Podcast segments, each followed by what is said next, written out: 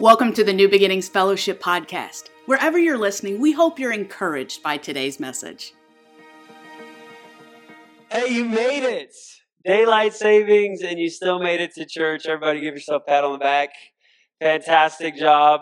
I usually set my alarm for 5 a.m., and I told myself, you know what, I'm going to sleep in a little bit tomorrow. I'm going to wake up at 6.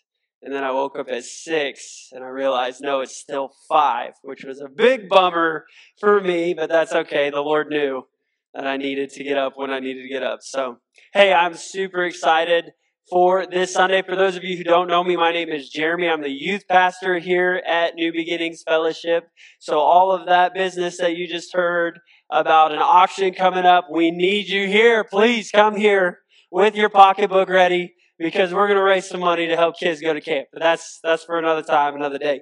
Um, today we're talking about Philippians, and we've been going through this letter uh, from Paul to the church of Philippi. Um, we're going to be in Philippians chapter two.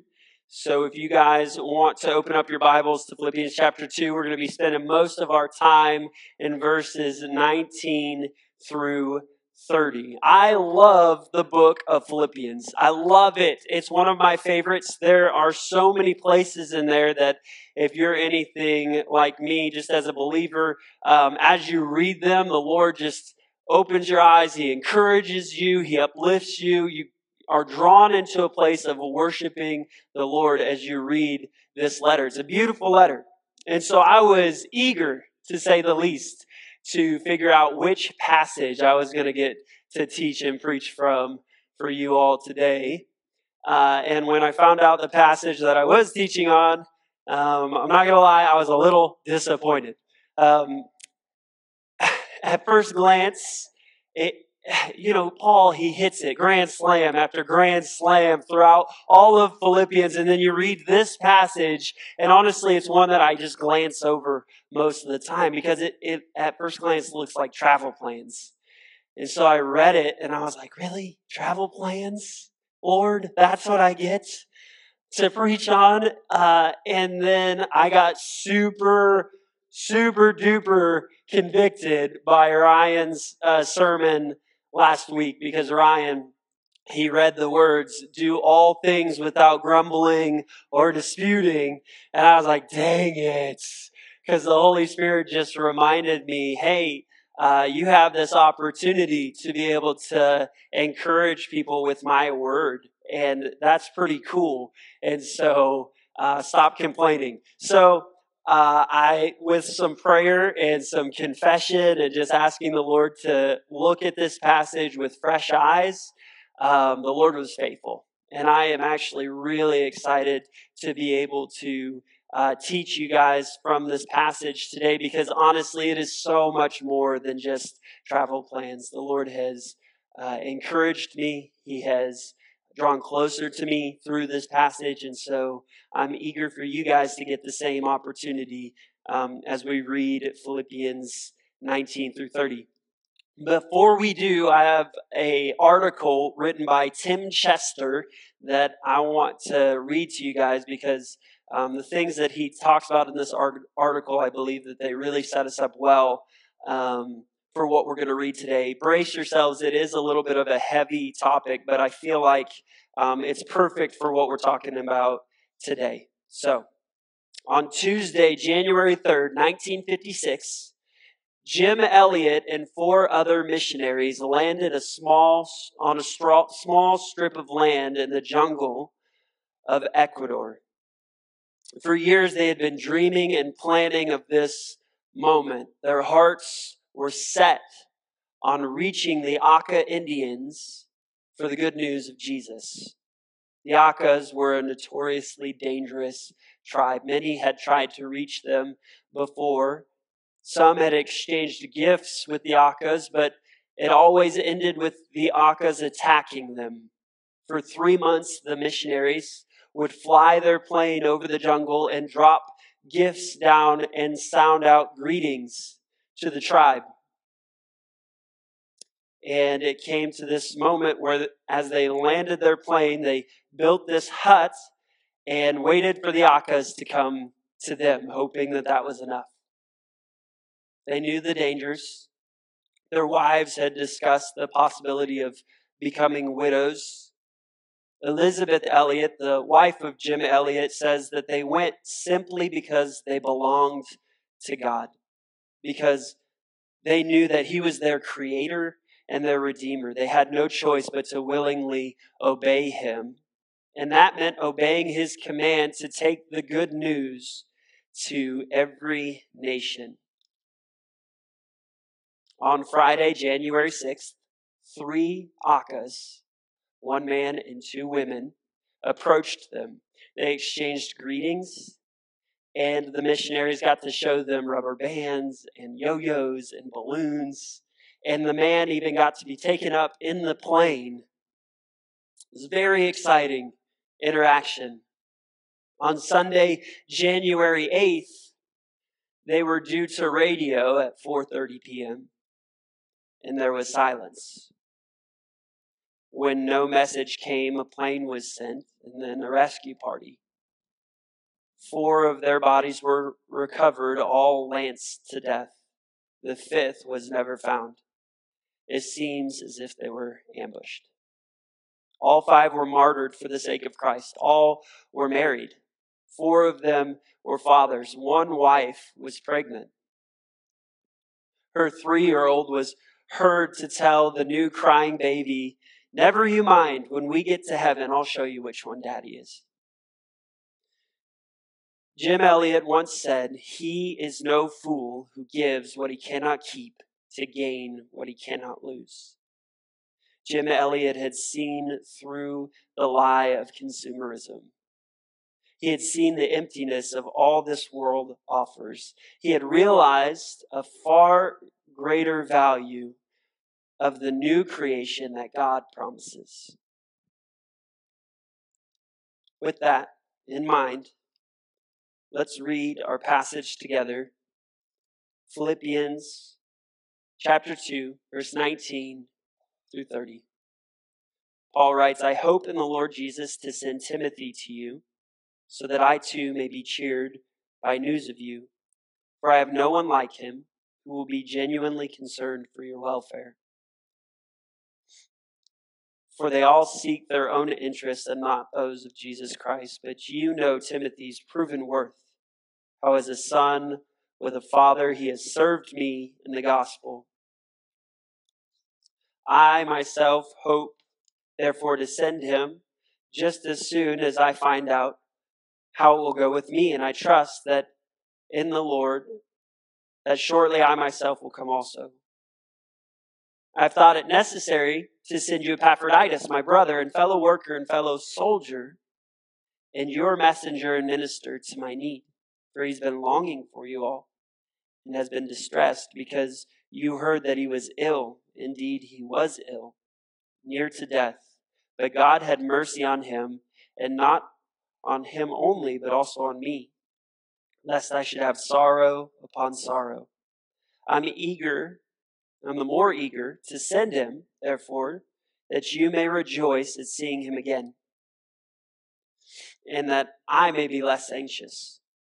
So receive him in the Lord with all joy, and honor such men, for he nearly died for the work of Christ, risking his life to complete what was lacking in your service to me.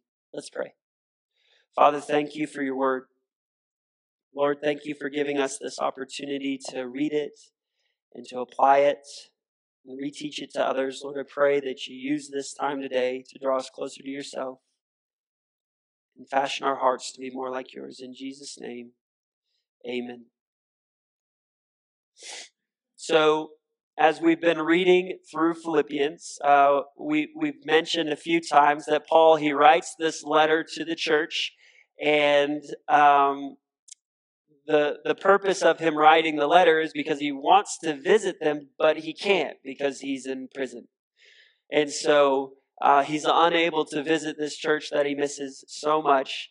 Uh, and he's really at this place where he's not sure if he's going to live or die. So he writes to the church to encourage them, to lift up their spirits, because he knows that they're worried about him, and uh, to remind them of his why.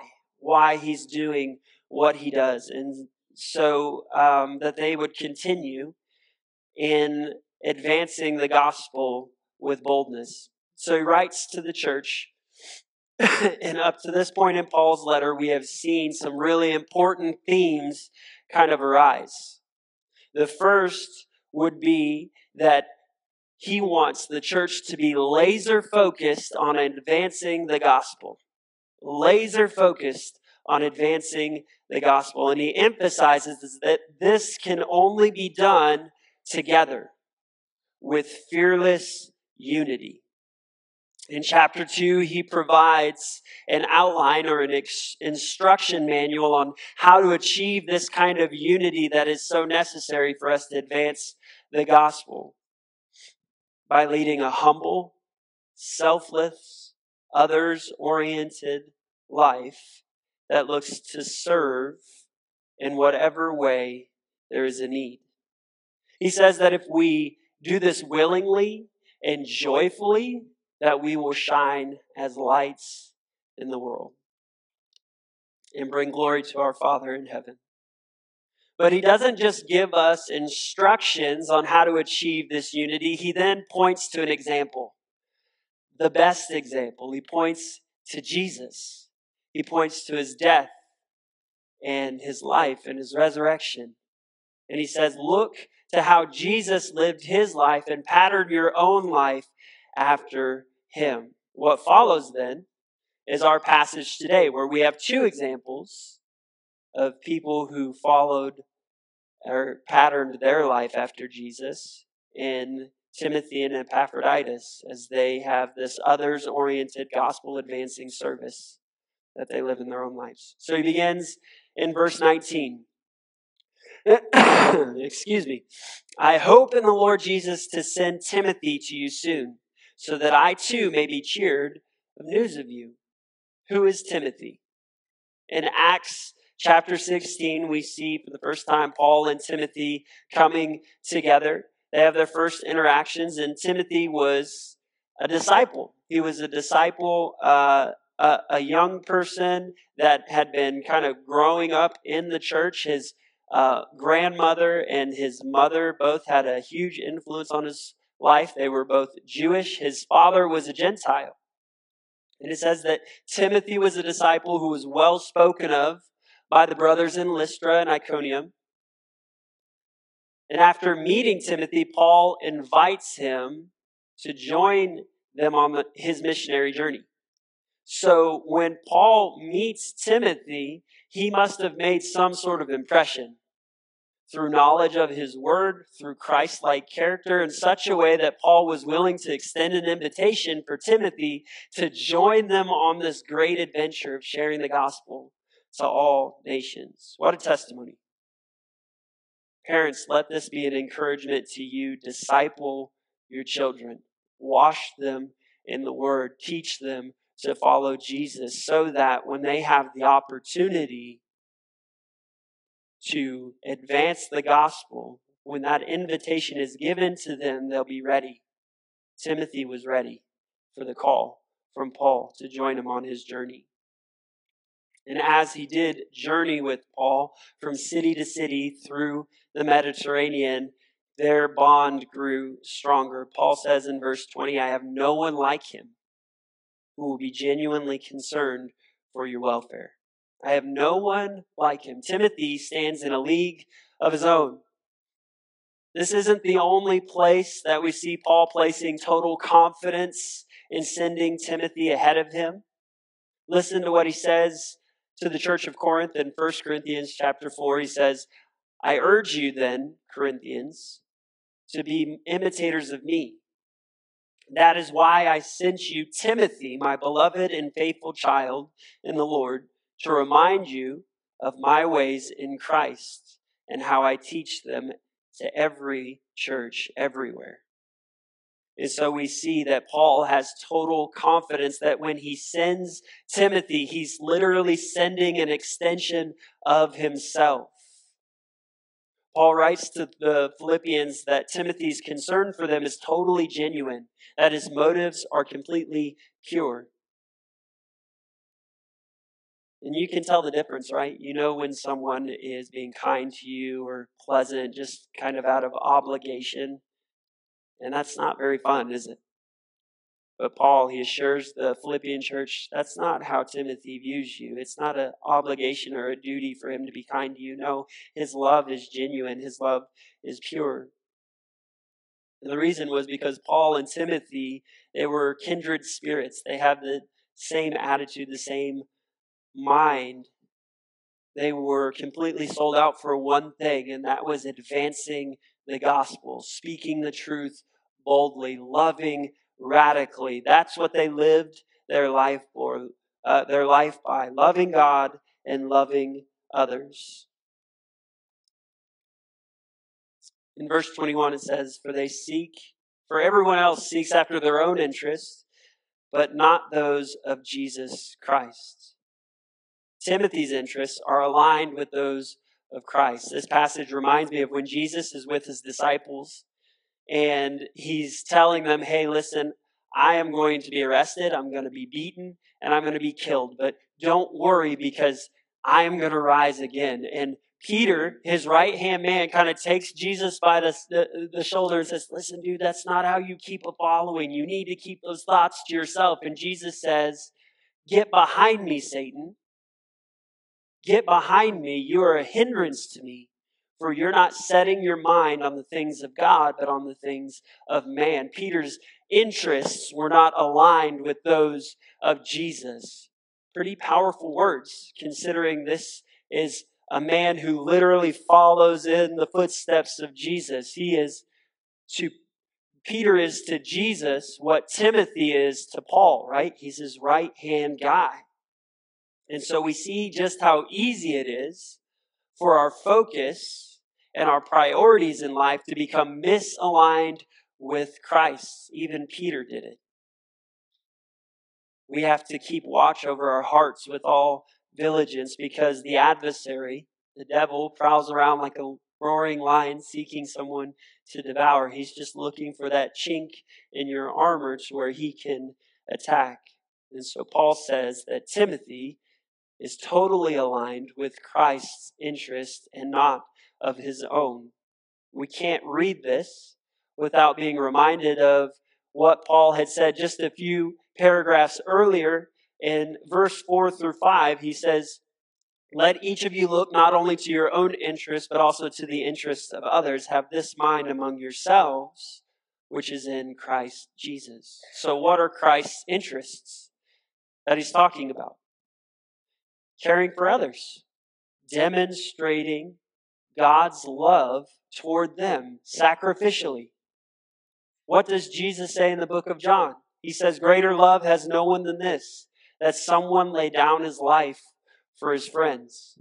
So Paul is showing us that Timothy is a display of this others oriented, sacrificial, selfless living, just like his master, Jesus. Yes, he's sharing travel plans. Yes, he's saying, I'm going to send Timothy ahead of me and then I'll come afterwards. But, church, he's sharing so much more. He's telling us that Timothy is an example, a pattern that we can live our own lives after. This young man that's not but 20 years of age.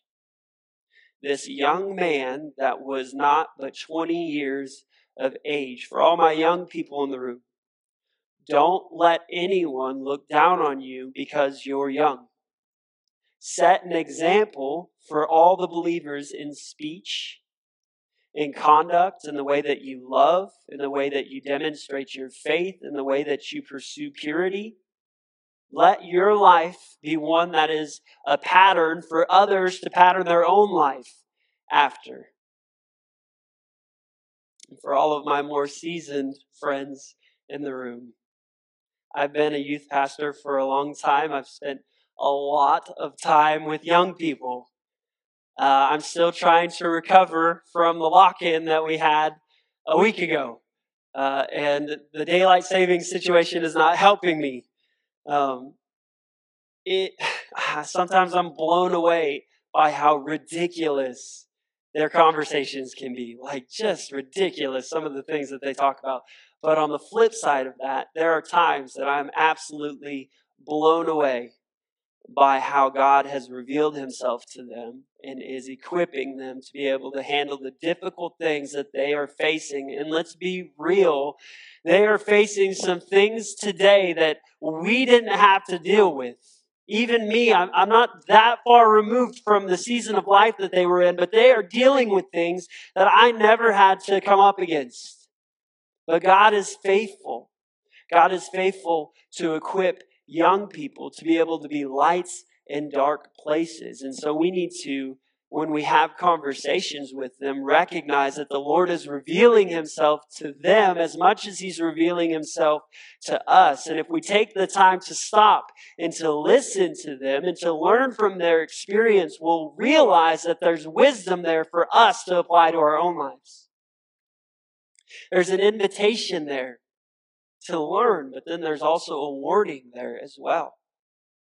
Because oftentimes, with years of experience, sometimes we think years of experience equals wisdom and understanding, and that's not always the case. So, if you have not sought the Lord through Scripture, if you have not devoted your life to following Jesus, then there may be opportunity for you to humble yourself and look past the age of someone and acknowledge that you have something that you could learn from them as well. Amen? So, Timothy is this uh, example that Paul gives us of what it looks like to follow Jesus, regardless of how old he might be. In verse 22, he continues, But you know Timothy's proven worth I was a son with the father. He has served me in the gospel. I hope, therefore, to send him just as soon as I see it will go with me. And I trust in the Lord that shortly I myself will come also. Look how Paul writes about Timothy as a son with a father. In his letters to Timothy, we have First Timothy and we have Second Timothy. This is how he addresses uh, Timothy in those letters, he says, To Timothy, my true son in the faith. And then in Second Timothy, he says, To Timothy, my beloved child. They had this intimate bond. You read verses like these, and then you read Paul's letters to Timothy, and you realize that they had this very special friendship, this partnership in the gospel. And at the beginning of Philippians 2, Paul he's writing to the church and he says, Complete my joy by being of the same mind, having the same love, being in full of accord and of one mind. In other words, nothing would make Paul happier than if the church of Philippi got to experience the joy of Christian community the way that Timothy and he had gotten to enjoy it because of the gospel, Timothy and Paul had a special friendship. Because of the gospel, they had a unique bond. Because of the gospel, they were unified in heart, mind, and soul because they put aside their own interests and they were fully aligned in the interests of Christ Jesus, laser focused on the gospel. And so, my young friends in the room, you want to have better relationships? With your parents, your friends, or your siblings, live out the gospel.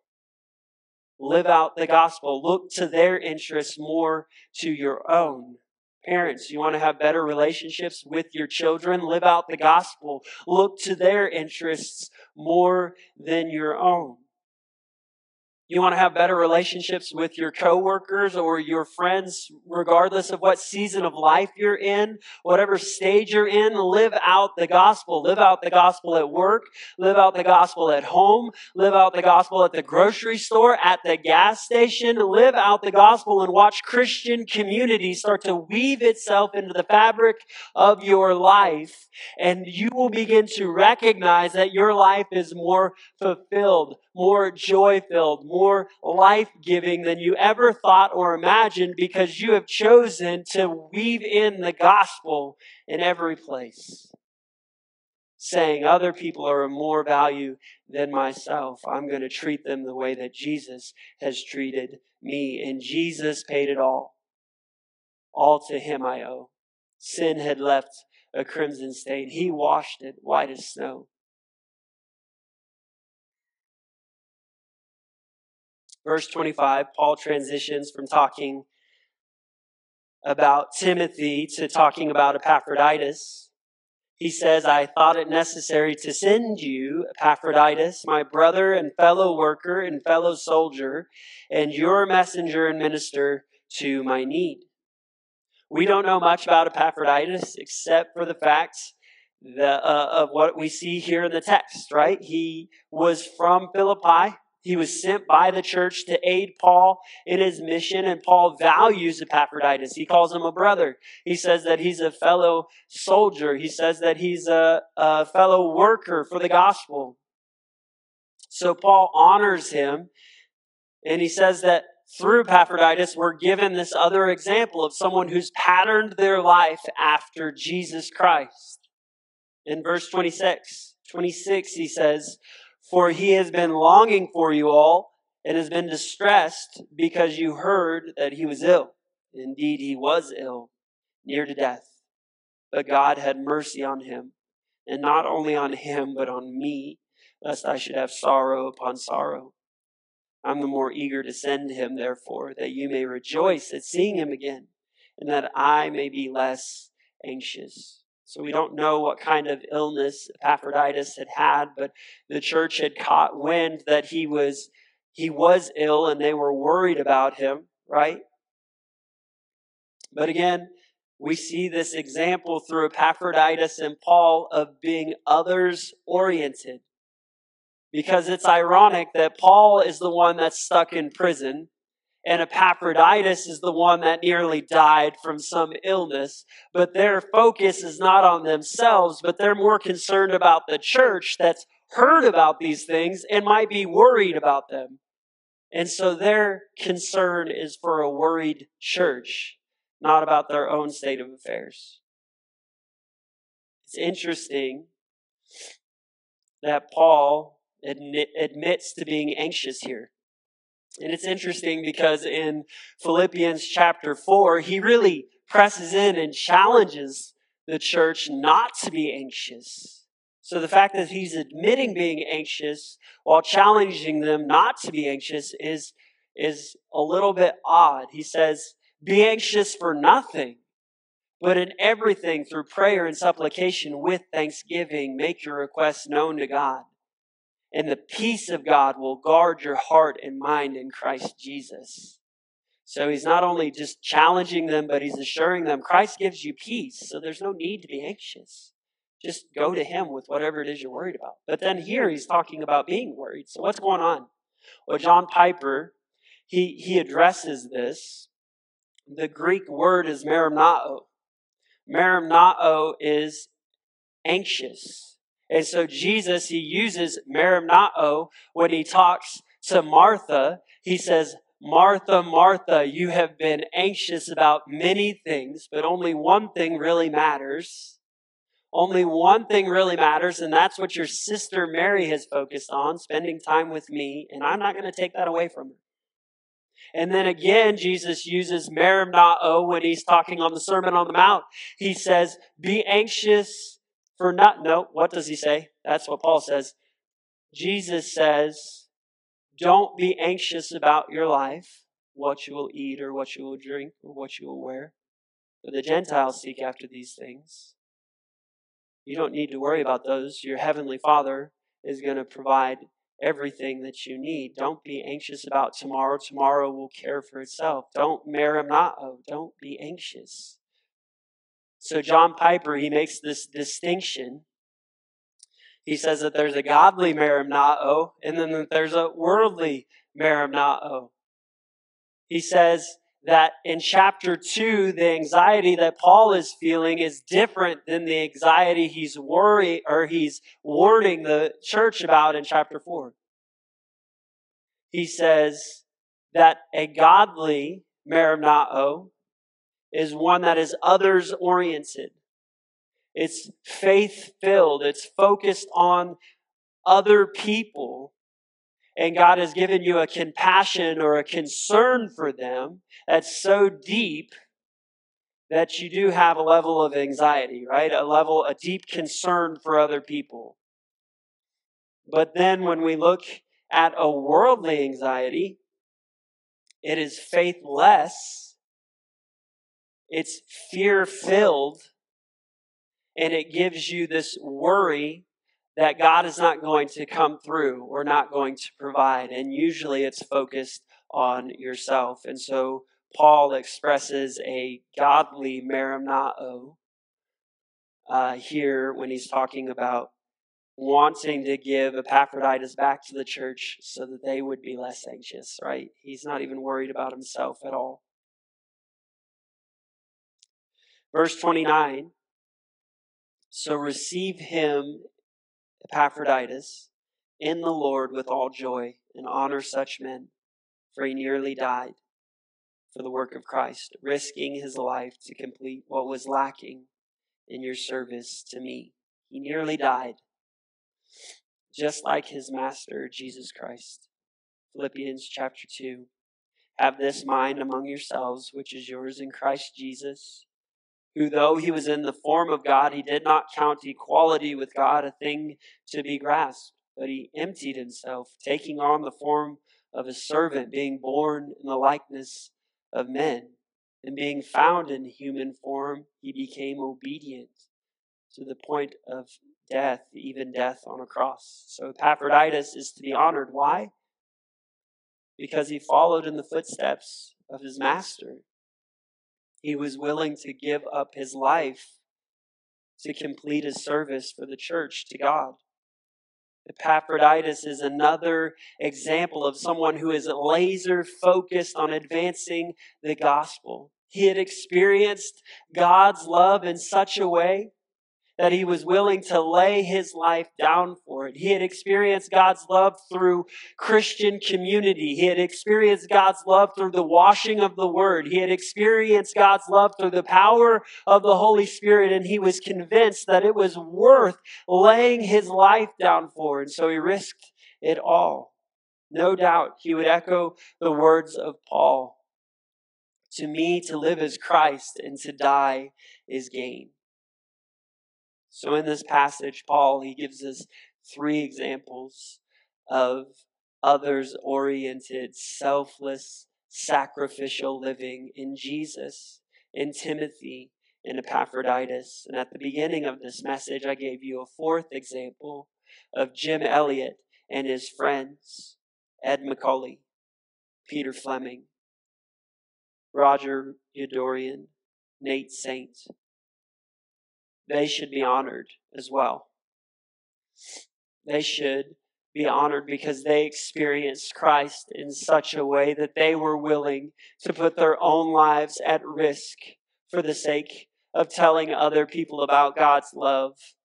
They humbled themselves to the point of be, being obedient, even to the point of death. Several years after their death, the widow of Jim Elliot, Elizabeth, and the sister of Nate Saint, Rachel, they returned back to Ecuador as missionaries to live among the Aucas.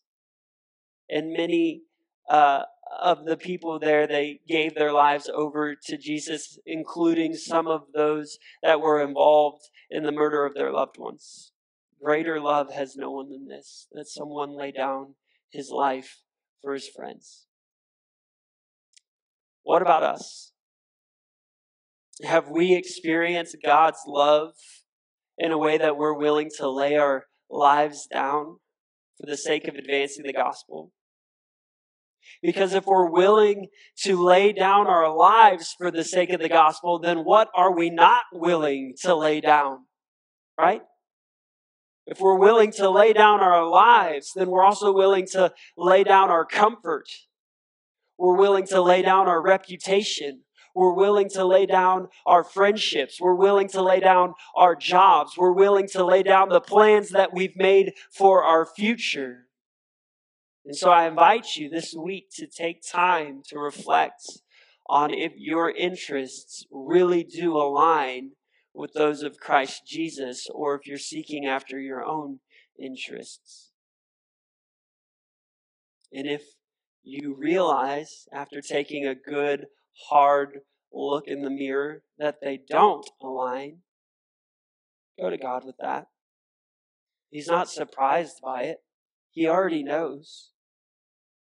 Simply ask Him for the desire to be more like Jesus, to be more like Timothy, to be more like Epaphroditus, Jim Elliot, and his friends. Jesus says that the moment you give your life away, the moment you give your life away is the precise moment that you'll find it. Have you tasted and seen that the Lord is good? Have you been filled with the joy of his presence? Your life is not your own. Your life was meant for more than just making money and planning that next vacation. You were made for more. I wonder what change might happen in your life if you just let the Lord Jesus Christ lead you. Would you do it today? I promise that it will be the most life giving experience you've ever had. He is no fool who gives what he cannot keep in order to gain what he cannot lose. Let's pray. Father, thank you for examples of people that have been laser focused on the gospel. Lord, I pray that you would align our interests to be with yours, Lord. God, we just confess that we're not perfect and that we become selfish at times and we get focused on the wrong things. And Lord, we know that the only way that changes is if we cling to you, if we draw close to you, if we abide in you. So, Lord, we abide in you. Father, we pray that you would just intertwine your heart with ours, that you would give us desires that are your desires, that you'd take out bad ones, replace them with the good ones, that you would break our heart for what breaks yours, that you give us eyes to see this community the way that you see them, that you would give us opportunity to be able to share the gospel, to be able to share the hope that you've given us, Lord. I pray that you would put it on the tip of our tongue, that we would wear it on our sleeve, that the name of Jesus would be something that we would give freely, that we would give it boldly, regardless of the consequence, that we would hope in you, that our joy would come from you, that we would taste and see that you are good, and that we would fall in love with you, God. I pray for this church. I pray for everyone here that they wouldn't give in to the lies of the enemy, that they wouldn't give in to this lie that this world is for them. It's not for them, Lord. Give us eyes to see I pray that we would embrace that adventure with you, God, that adventure of sharing the gospel with everyone, Lord. That we would see you and experience you in ways that we never thought possible before. Holy Spirit, I pray that you just come right now and anoint these people, set them apart for good purposes, Lord. Reveal to them places that they need to confess to you, God, and that they need to come home so that they can be the people that you have called them to be. We love you, Lord, and we praise you in Jesus' name. Amen. Guys, I love you. praying for you. And uh, we're the church that radically loves, serves, and encourages. God bless. Thanks for joining us today. If you'd like to learn more about New Beginnings Fellowship, connect with us, or give, visit nbfhollister.org. Have a great week, and remember, we are the church who radically loves, serves, and encourages.